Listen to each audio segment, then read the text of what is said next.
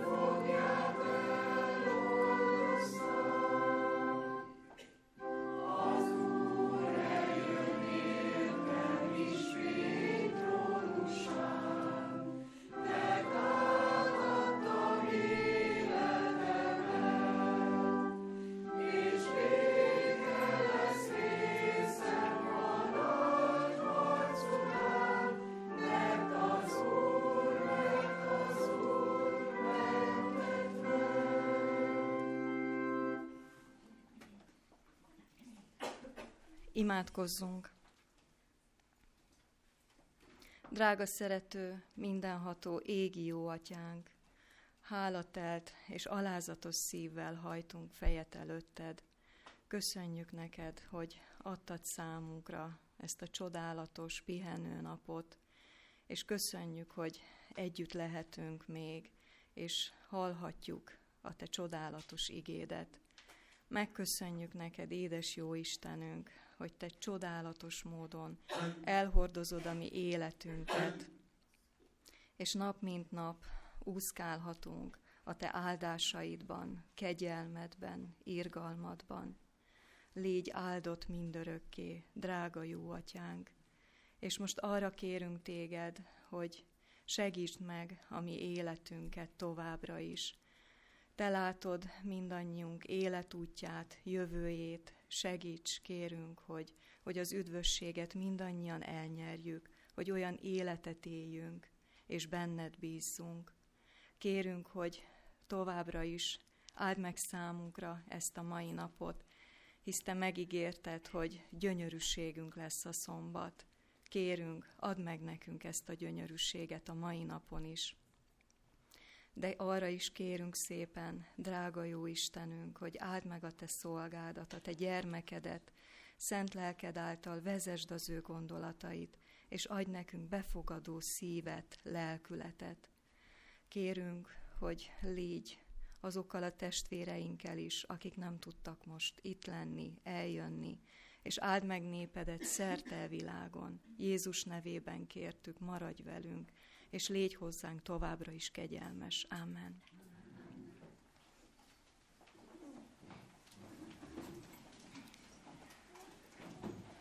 Az ige szerint imádkozzunk egymásért, ezért az elkövetkezendő héten is imádkozzunk gyülekezetünkből Milbik Marianért és Molnár Istvánért és az ő kedves családtagjaikért. Gyülekezeteink közül a Siófoki gyülekezetért és az ott szolgálatokat teljesítő Tóth Sándor és Horváth Gábor lelkész testvéreinkért. Most megkérném a kedves testvéreket, hogy gyűjtsék egybe tizedeinket, adományainkat.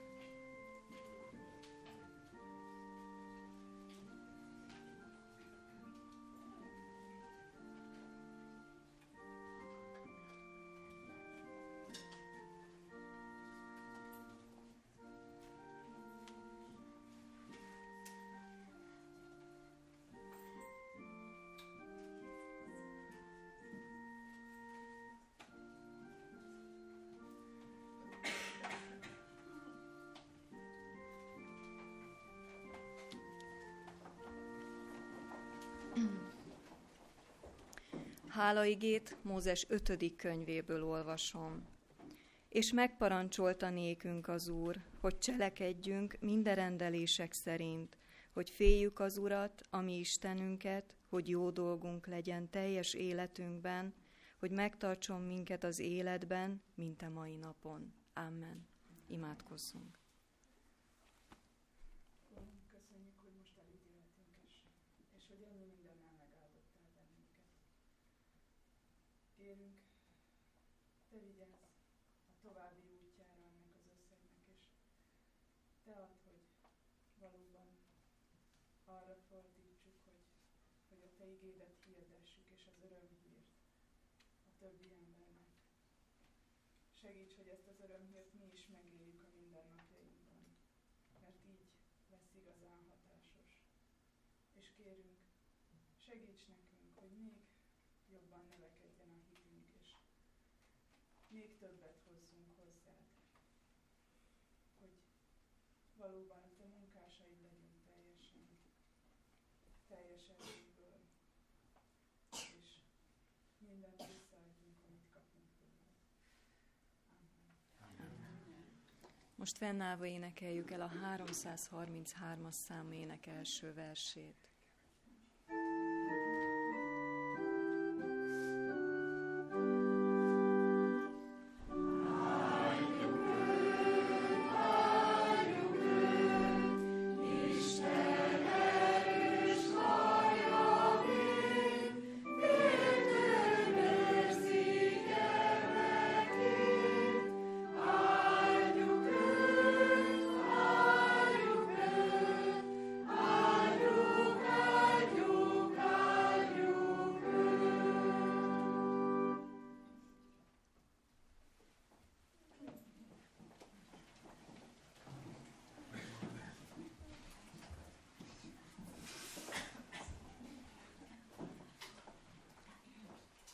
Kedves gyülekezet, most hallgassunk meg Alextól egy gyermektörténetet.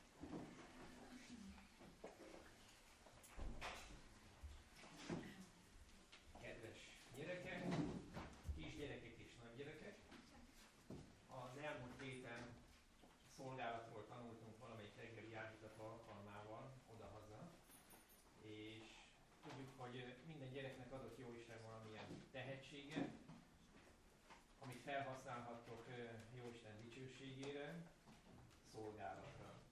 Nadin most szeretne a gyülekezetnek szolgálni, jár zongorára, és az elmúlt héten a tanítónénie megdicsért, hogy ezt a darabot már szépen tudja játszani, és neki eszébe jutott, hogy mi lenne, hogyha szolgálna a gyülekezetnek, a Jóistennek, és ez egy kis rövid darab, a korához képest komoly darab, hallgassa szeretettel a gyülekezet.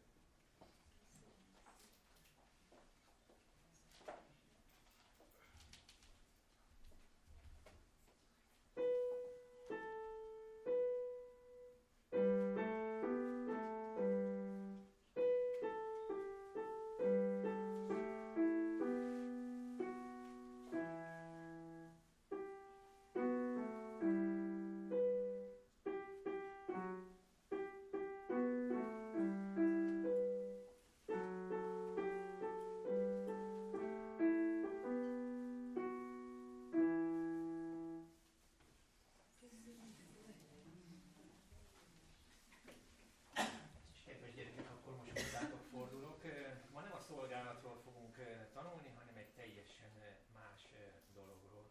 Megkérjük Mózest, keressük ki egy Timóteus 4:12,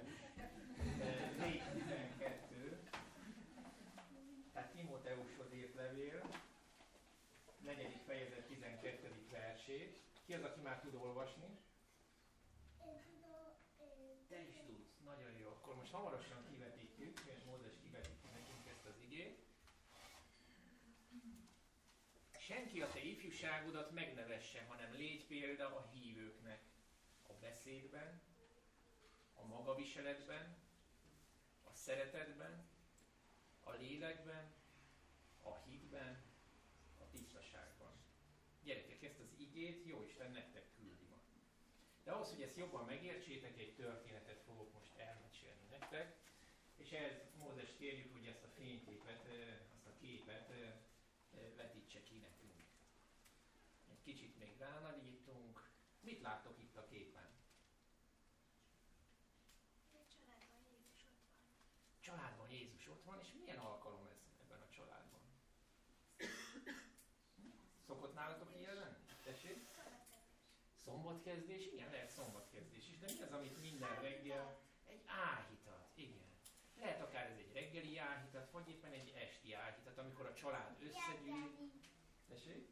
Reggeli. Ez reggeli? Hát ez lehet, hogy éppen az esti, mert ott látom, hogy sötét van az ablak mögött, és ég a lámpa. Ilyenkor apuka ugye kezébe veszi a Bibliát, apa vagy anya, és akkor olvas nektek egy gyerektörténetet. Vagy a Bibliából egy történetet. És ott van egy kutyus is. Nagyon jó, hogy fel... És ott van az ölében is a kislánynak. Kislány, hát az lehet, hogy egy játék, az egy kis plüsskutyus lehet. Az a kedvenc kis kutyája. Na de nagyon örülök, hogy felhívtad erre a kutyára a figyelmet, mert én most mégsem a gyerekekről, és mégsem Jézusról, aki ott ül a gyerekek mellett, bár nagyon fontos szereplője a családi áhítatnak, de én most erről a kutyáról szeretnék nektek mesélni. Ez a történet, hát ahogy a képen is láthatjátok, Amerikában játszódik. Ennek a családnak egyszer, egy napon el kellett költözniük. Egy kisebb házba költöztek, pontosan, hogy hova nem tudom, lehet, hogy egy társas házba, ahova nem tudták magukkal vinni a kutyukat. Eladták a házukat, és egy idős néni vette meg a családjában. Ide költözött az az idős néni, és bizony a kutyust nem tudták magukkal vinni, és megkérdezték a nénit, hogy befogadja ezt a kutyust. És a néni azt mondta, hogy ó, hát nagyon szép kutyus, reméli, hogy jó barátságban lesznek, természetesen befogadja. Telt múlt az idő, és minden este, képzeljétek el, egy meghatározott időben a kutyus a székre feltette a mancsait, és így egymásra tette. Minden egyes alkalommal, minden egyes este. Mit gondoltok, mit csinált ez a kutyus? Imádkozott bizony. Ez a kutyus megtanulta a családi áhítatok alkalmával, hogy ahogy csinálnak a gyerekek, a felnőttek, ő is úgy akart tenni, és minden egyes alkalommal imádkozott. És a néni nem tudott rájönni, hogy miért csinálja ezt a kutyus. Majd egyszer találkozott ismét ezzel a családdal, és nem felejtette el feltenni nekik a kérdést, hogy egy furcsa dolgot művel a ti kutyátok, minden áldott, minden egyes este a székre teszi a lábait, összekulcsolja, és nem tudja, hogy ezt miért csinálja. Majd elmondták neki, ó, hát mi tudjuk, hát imádkozik, mert mi minden reggel és minden este tartottunk családi áhítatot, és a kutyus is ott volt vele. Lehet, hogy nem mindegyikötöknek van kutyája, de ha nektek is van kutyátok, lehet, hogy ti nem hívjátok be a házikóba, mert ő kinti kutyus, de megtaníthatjátok őt is imádkozni. És mégis miért mondtam el nektek ezt a történetet? Hogy szólt az igény? Emlékeztek rá?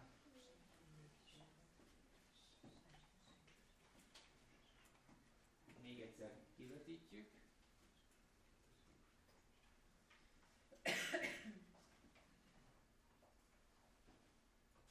Senki a te ifjúságodat megnevesse, hanem légy példa a hívőknek, beszédben, a magaviseletben, a szeretetben, a lélekben, a hitben, a tisztaságban. Itt oda egy kutyus volt jó példa a néninek, még a történet végét nem ismeritek. A nénit annyira meghatotta, hogy a kutyusnak ilyen fontos az imádság, hogy ő is elhatározta, hogy szeretne minden este Bibliát olvasni, szeretne minden este imádkozni,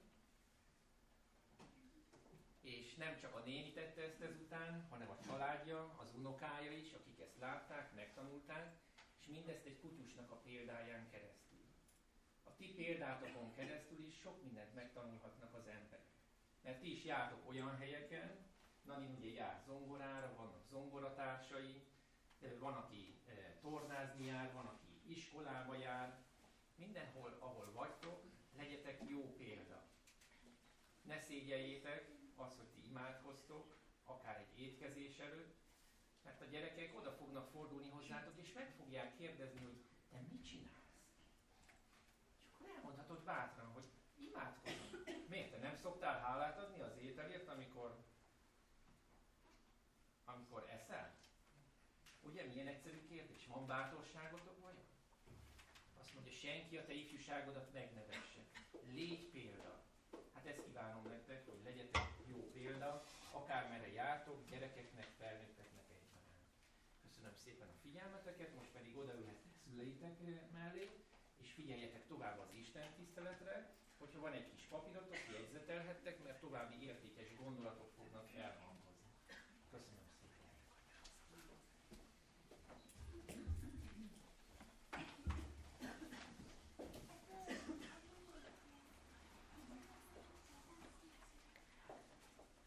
Nagyon sok szeretettel köszöntöm dr. Tokics Imre lelkész testvérünket. A Jóisten áldja meg a te szolgálatod. Köszönöm szépen. Én is nagyon sok szeretettel köszöntelek benneteket. Képzés van, úgyhogy ez egy picit meghatározza, egy kicsit körülfonja a mai napot, tehát nem a klasszikus igehirdetés, hanem egy kicsit ezzel kapcsolatosan a képzéshez jut nagyobb szerep. Azért is fontosak ezek a képzések, hogy a Bibliának egy-egy kevésbé ismert részét ilyenkor terítékre tudjuk tenni, részleteiben meg tudjuk vizsgálni, és ez alkalmas arra, hogy önmagunkba az ismereteket felszippantva, ezeket az ismereteket az egyéniségünkbe beövezve, később akár bibliai kérdések vonatkozásában, akár a bizonyságtétel vonatkozásában el tudjuk mondani látásunkat. Dániel könyvét vennénk gorcső alá. Múltkor már beszéltünk Dániel könyvéről, bizonyára emlékeztek, hogy bevezetéstani kérdéseket boncolgattunk, hogy Dániel könyve miért nem a próféták iratában szerepel, milyen érvek alapján utasítják vissza Dániel könyvének hitelességét. Dániel könyvével kapcsolatosan a világ kereszténységének a 90%-a egy hamisítványt lát, tehát a szerző valamikor Dániel után évszázadokkal élt, és Dániel neve mögé bújva elrejti a saját maga nevét, és így próbálja becsempészni az általa megírt dolgok igazságtartalmát. Ezeket részletesen megnéztük, megvizsgáltuk a múlt alkalommal. Volt a történeti, teológiai, irodalmi vonatkozásban, és láttuk azt, hogy igenis megállnak azok az érvek, amelyek Dániel könyvének szerzősége vonatkozásban Dánielre vezethetők vissza. Én most a 8. fejezetet venném gorcső alá. Ez Belsazár uralkodásának 3. esztendejét jelenti. Nagyon fontos a datálás. Most csak gondoljunk el, hogy a datálás azt határozza meg, hogy mikor íródik az a bibliai könyv. Nem olyan fontosnak tekinthető a mai világban, hogy most 1 évvel korábban vagy 2 évvel későbben íródik, de igenis Dánielnek ez hihetetlenül fontos volt. Dániel látja meg legelőször a történelemben Isten segítségével a világtörténelem fogalmát. Bizonyára emlékeztek erre is, hogy beszéltünk. Egy olyan korban élt Dániel, amikor minden nép és nemzet a maga egyedi történelmét ismerte, de ilyen, hogy egyetemes világtörténelem, senki nem gondolt rá, hogy valaha lesz. Ha elmentünk Rómába, akkor Romulus és Rémusztól számolták az időt, Ha elmentünk Egyiptomba, akkor Dzsószer és Snafru fáraótól vezették az egyiptomiak az időt, szóval minden nemzet más időszámításban volt. Ma elővesszük az újságot, vagy előveszünk egy nyomtatott könyvet, akkor megnézzük, hogy mikor jelent meg, és akkor látjuk, hogy oda van írva, hogy 2017. Akkor tudjuk, hogy az nem egy régi könyv, az egy friss könyv. De hát ez az ókori világban ez elképzelhetetlen volt. Egyszerűen nem csak, hogy nem gondolt rá senki, hanem elképzelhetetlen volt. Senki nem fogja feladni a maga történelmét azért, hogy egy világtörténelem legyen. Belsazár uralkodásának harmadik esztendejében vagyunk, ez 551. Nyilván az Ószövetségben minden Krisztus előtti időre értetendő, és ez egy fontos dátum, tehát 551. Vannak olyanok, akik egy picit vitatkoznak ezzel a dátummal, és 547-re helyezik ezt a dátumot. Egy biztos, hogy 7 évvel a babiloni birodalom pusztulása előtt játszódik le ez az egész helyzet. A babiloni birodalom nem sokáig élő birodalom volt. Gondoljatok arra, hogy az asszírok évezredeken keresztül éltek, tehát az óasszír, a középbirodalom, a középasszír és az újasszír birodalom, hát 1500 éven keresztül uralta a térséget, és úgy nézett ki, hogy nincs senki, aki őket legyőzni, és akkor csak jött egy elnyomott tartomány, az asszírok és a babilonok, azok rokonok voltak. Ugyanannak a törzseknek a szövetségéhez tartoztak, de elnyomott városállam volt, nagyon ősi, és amikor kb. 100 éven keresztül próbált Babilon függetlenné válni, de nem tudott. És el kell mondjam azt, hogy Babilon függetlenedésében van egy olyan szempont, amit igazából ma kezdünk észrevenni, és ezt talán így mondhatnám, hogy a korrekt üzleti élet. Amit Babilonban megígértek, azt meg is tartották. Számunkra Babilon mindig úgy jelenik meg, mint az Isten ellenes hatalomnak a reprezentánsa. És ez így is van. De ezen belül hihetetlen korrektek voltak üzleti vonatkozásában, az ókori bankrendszer vonatkozásában. Minden nagy hatalom Babilonba fektetett bele, úgy is mondhatnánk, hogy Babilon volt az ókor Svájca. Aki oda belefektetett, nem a legnagyobb kamatot kapta, de amit ígért, azt megkapta. Még ha más országokba fektettek, amelyek jóval nagyobb kamatokat ígértek a befektetők számára, ezeket nem kapták meg. Tehát Babilon 612-ben kerül világbirodalmi pozícióba, amikor az asszírokat legyőzi, először Háránt, először Ninivét 612-ben, majd 610-ben Hárán győzték le.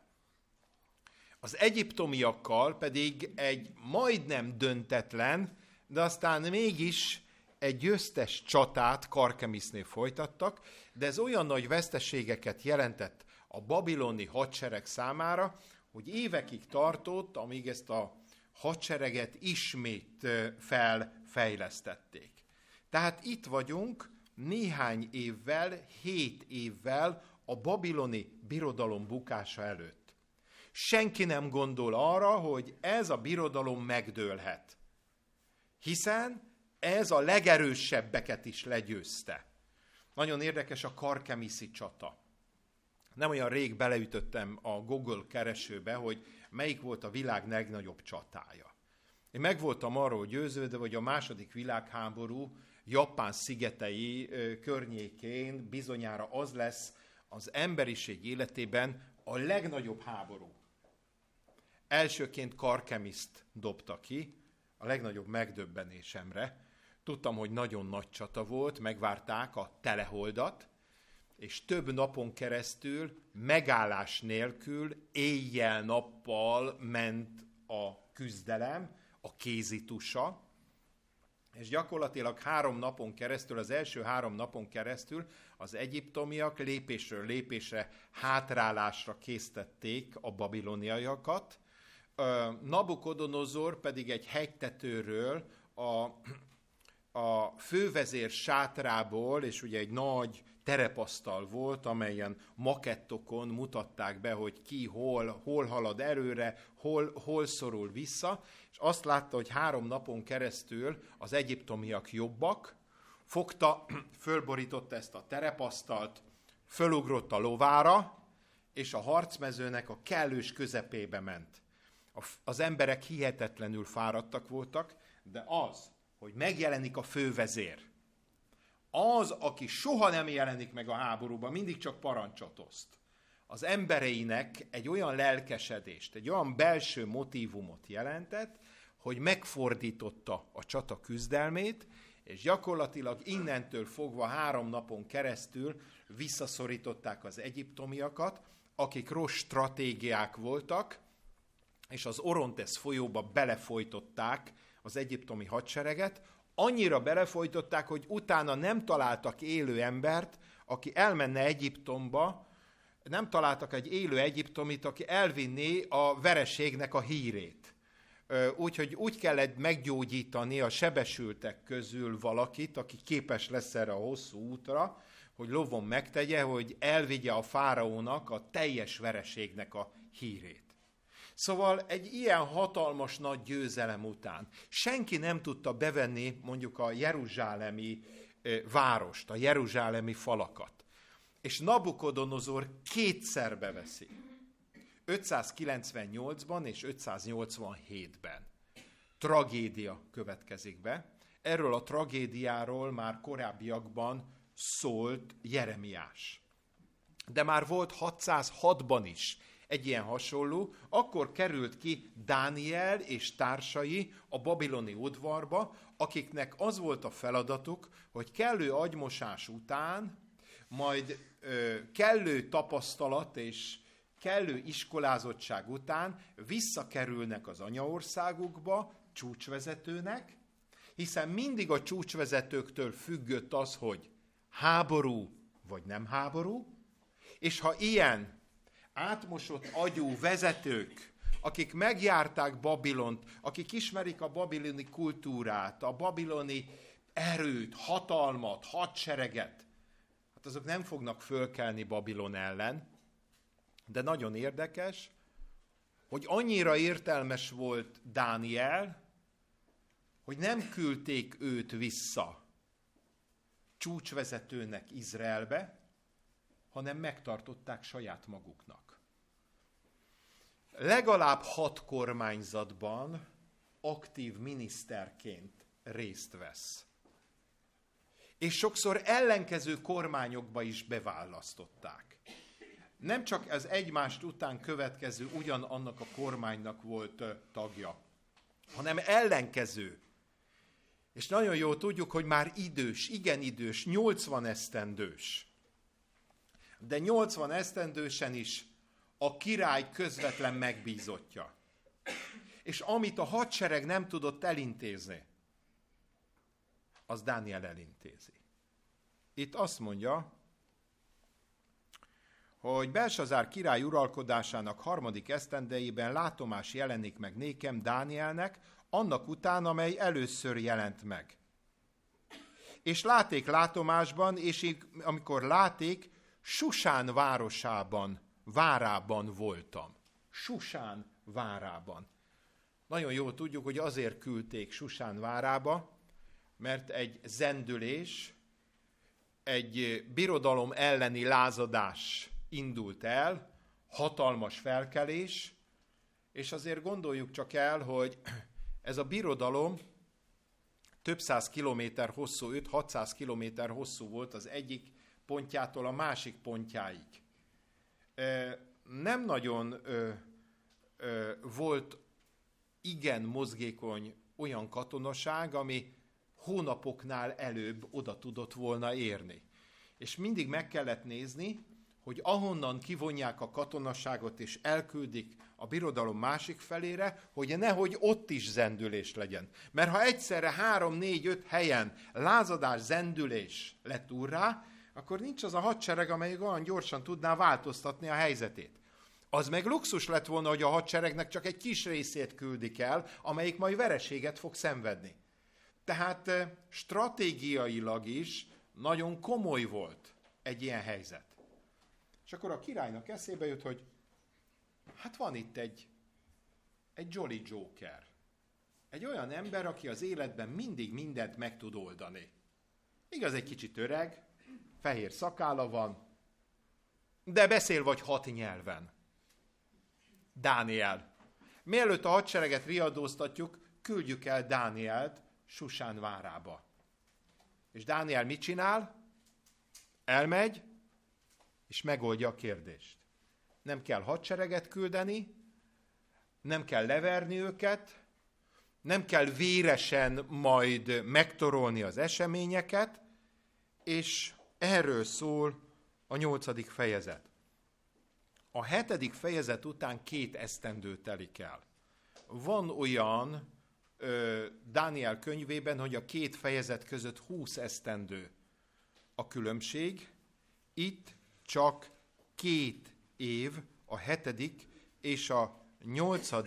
fejezet között lévő különbség. Nagyon jól tudjuk, hogy a fogságban ott van Izrael népe. A fogság Babilont jelentette. Babilon, amely körülbelül 1500 kilométerre van Jeruzsálemtől.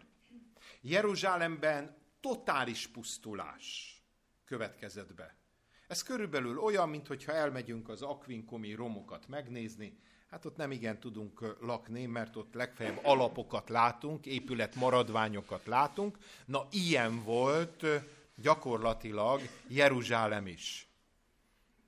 Nagyon érdekes, amikor elindul az a fogolymenet, amelyet rabláncra fűznek, és a királynak, meg a főparancsnoknak, a hadsereg főparancsnokának a tolmácsa felismeri Jeremiást, és Bárukot a megkötözött foglyok között.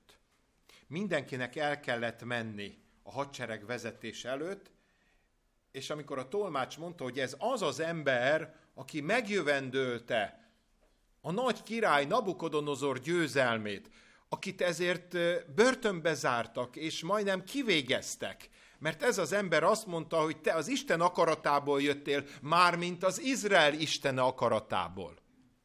Akkor megállította a menetet, odament, saját kezével oldotta föl a köteléket, odahívta a fővezéri sátorhoz, leültette Jeremiást és Bárukot, és azt mondta, a hadsereg parancsnoka és a király, Nabukodonozor, 2 lehetőség közül választhatsz, próféta.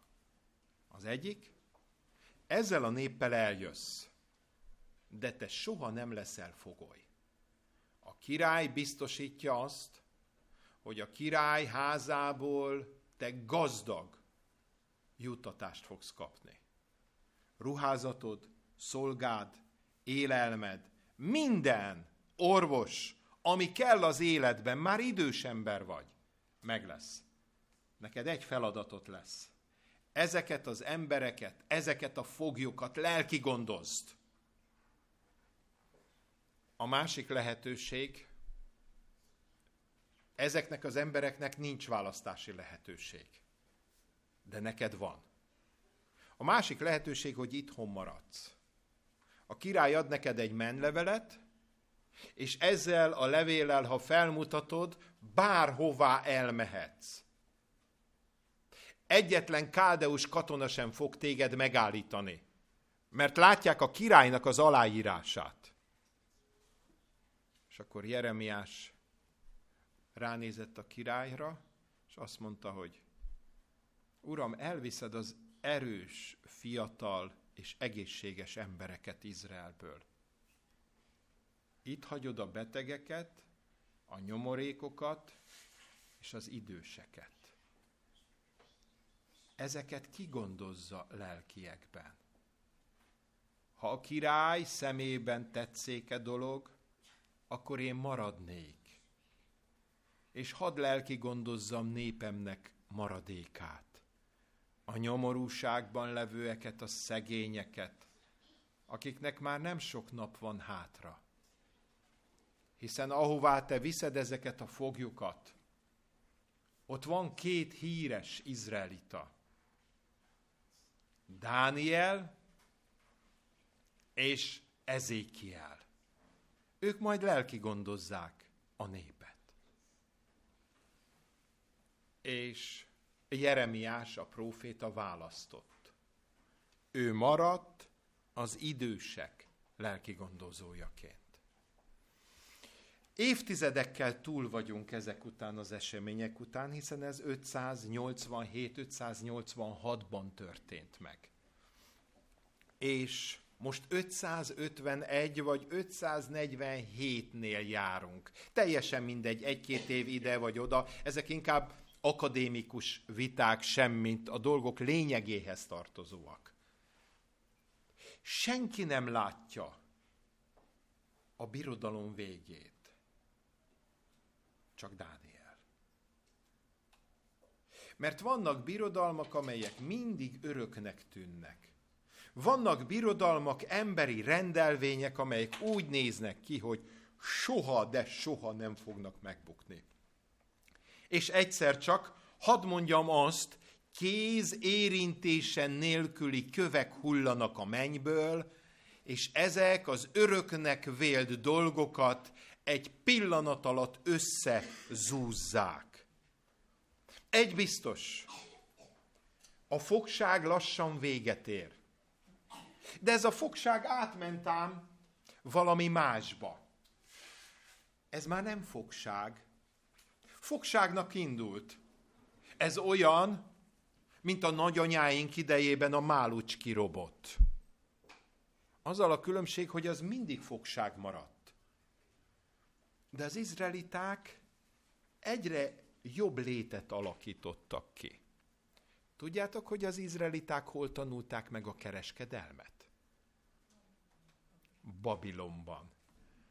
Mert a babiloniak a világ legjobb kereskedői voltak, és még ma is azok.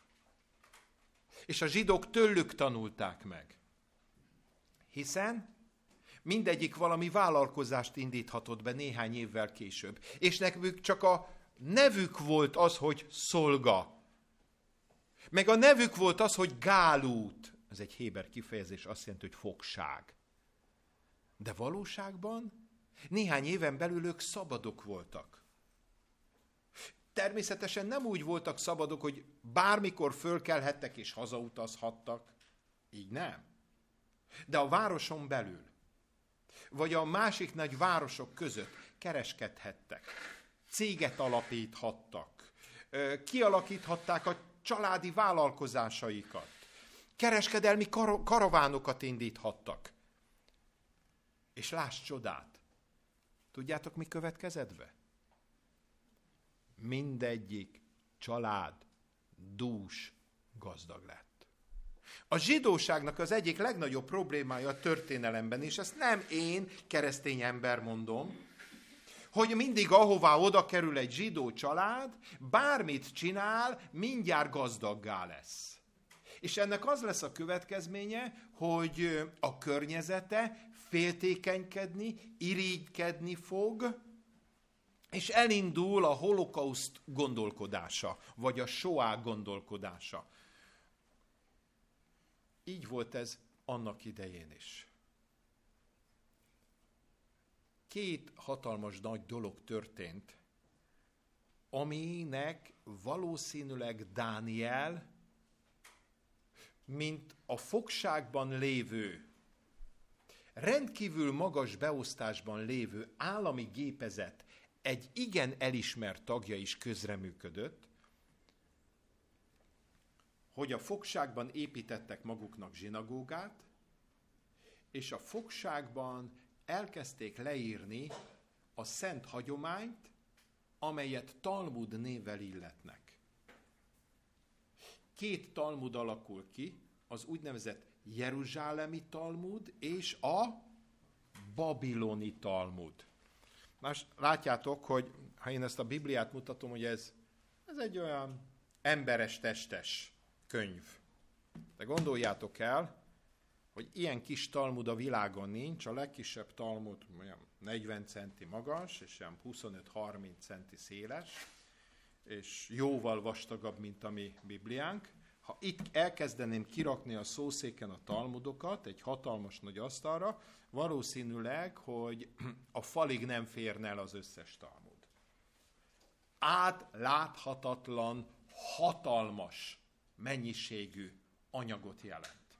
De még azt sem nagyon tudja átlátni, aki gyerekkorától fogva csak és kizárólagosan a Talmud tanulmányozására folytatja az életét. Tehát Babilonban két nagy dolog történik, zsinagógát építenek, és Talmudot hoznak létre. Beszéljünk egy kicsit a zsinagógáról. Hiszen gondoljátok el, hogy amikor meglátja Dániel a honfitársait, mert ott bizony a lakosságnak a 90%-a kikerül. Igaz, hogy az elindult népnek az 50%-a hosszú úton meghalt. Ez volt a zsidóságnak egy nagyon komoly holokausztja. Azt nem mondanám, hogy az első, mert bizonyára nem az első, mert az északi országrész 120 évvel korábban az asszír birodalomnak szintén egy ilyen fogságába esett, azzal a különbséggel, hogy abból a fogságból nem volt visszatérő. Egyetlen egy sem jött. És a fogságba vitel után 80 évvel nem tudták azt, hogy mi az, hogy zsidó. Senki. Eltűntek. Hová tűntek? Asszimilálódtak. Babilonban nem asszimilálódtak. Asszíriában asszimilálódtak. Miért? Miért asszimilálódik egy nép, vagy miért nem asszimilálódik? Kérem szépen, minden a vezetőtől függ. Ha a vezető azt mondja, hogy asszimilálódni kell, akkor mindenki asszimilálódik. Ki volt a vezető Babilonban? Dániel.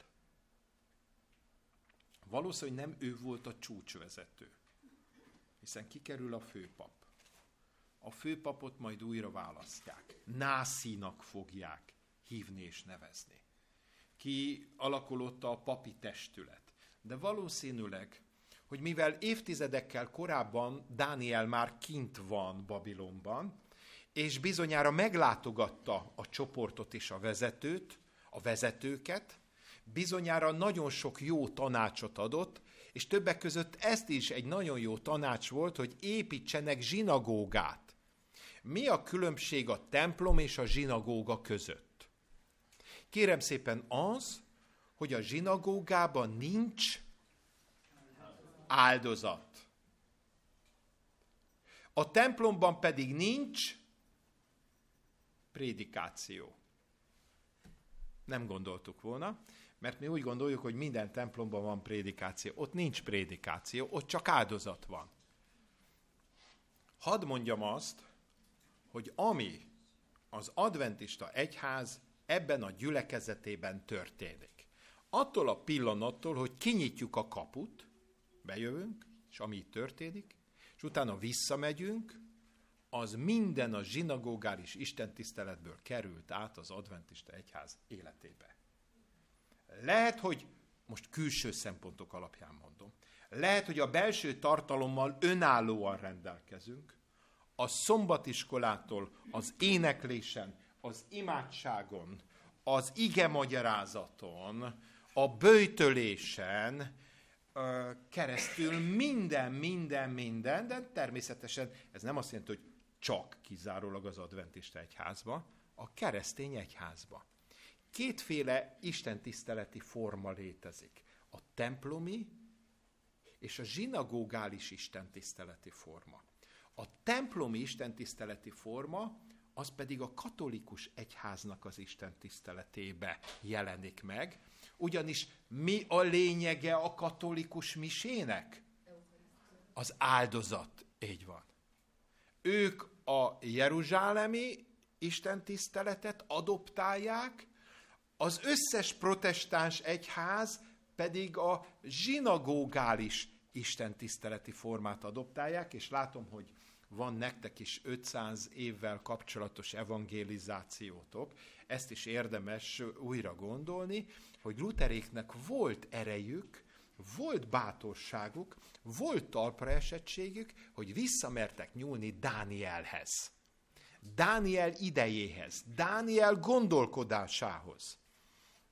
És el kell mondani azt, hogy lassan véget ér a 70 éves fogság, amely Krisztus előtt 538-ban fog teljes mértékben véget érni. Hát akkor honnan eredeztetjük a fogságot?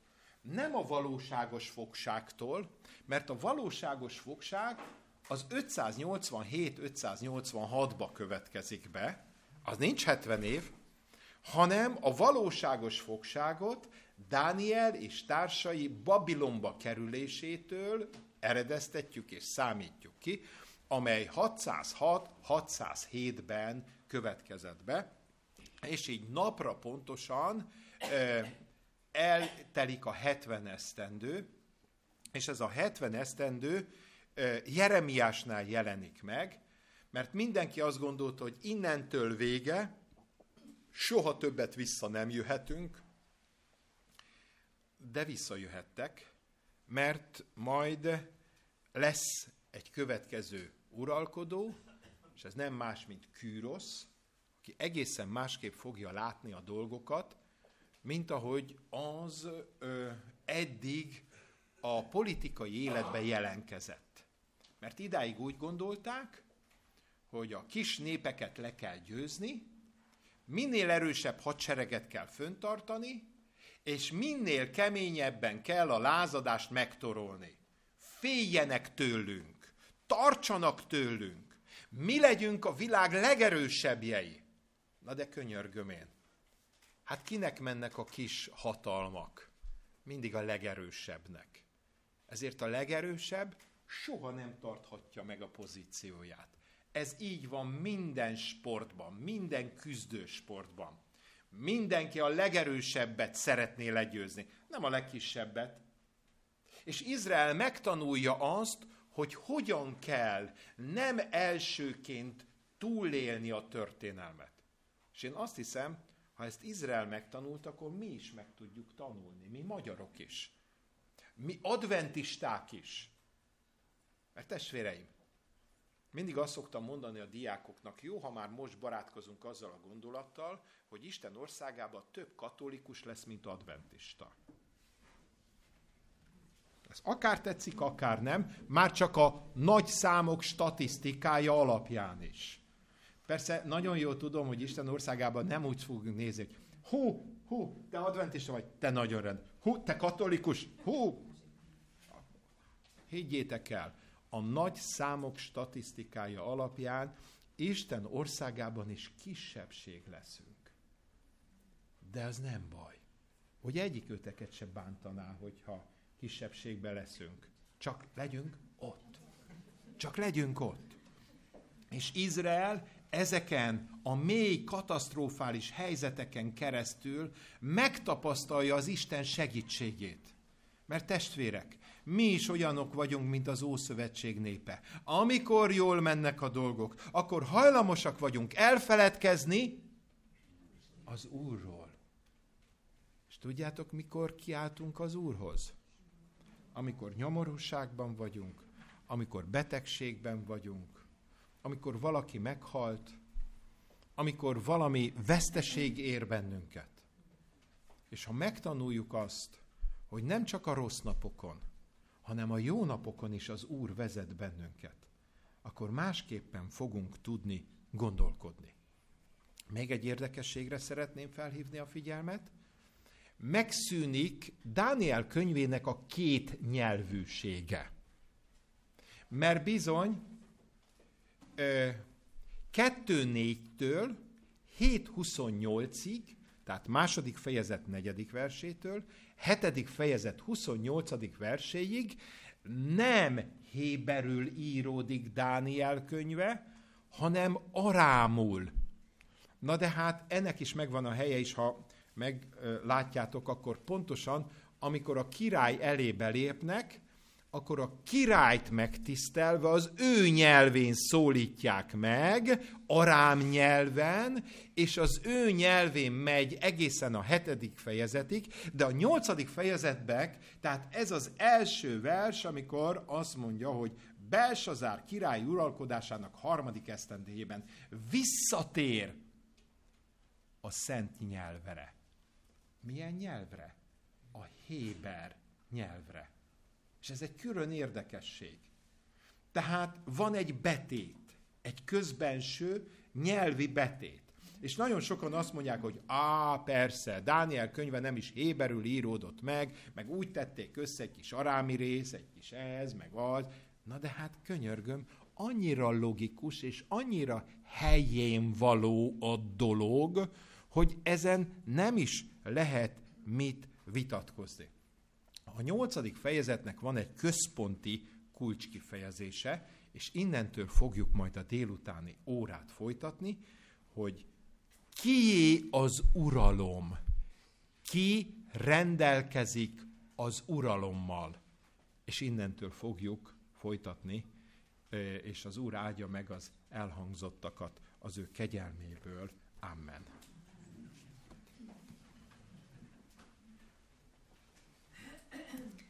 Áldásos Isten tiszteletünk befejezéséül énekeljük el a 334-es számú ének első-második verseit, majd Imre testvérünk imája után távozásként a 3. verset énekeljük.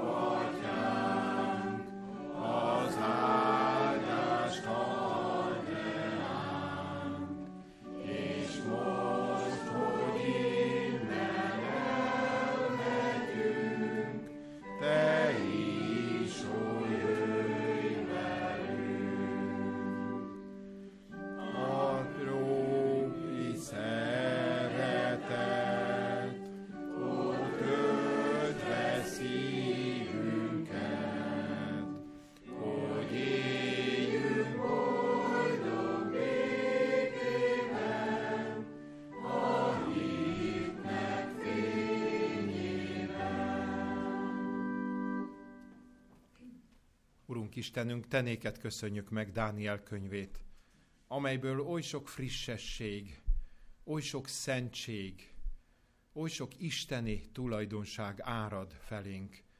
Add, hogy ezeket ne csak megértsük, hanem ezeket magunkévá tegyük. Hiszen Dániel próféta a te embered volt, a te küldötted volt, a te prófétád volt, aki megállta a világ legmagasabb polcán is a helyét, és továbbra is ugyan olyan alázatos tudott maradni, mint amikor fogolyként 10 évesen kikerült Babilonba. Ad nekünk ezt a látást, adj nekünk egy különleges látást, de ne csak Dániellel kapcsolatban, hanem saját életünkkel, helyzetünkkel, saját sorsunkkal, gyülekezetünkkel kapcsolatosan is. Mert ha ez a dánieli gondolkodás át tud ívelni évezredeket, és meg tud foganni, Urunk, a mi szívünkbe, akkor közöttünk is nagy dolgok tudnak kialakulni és létrejönni. Ehhez segítsél bennünket a te jó lelked által. Amen.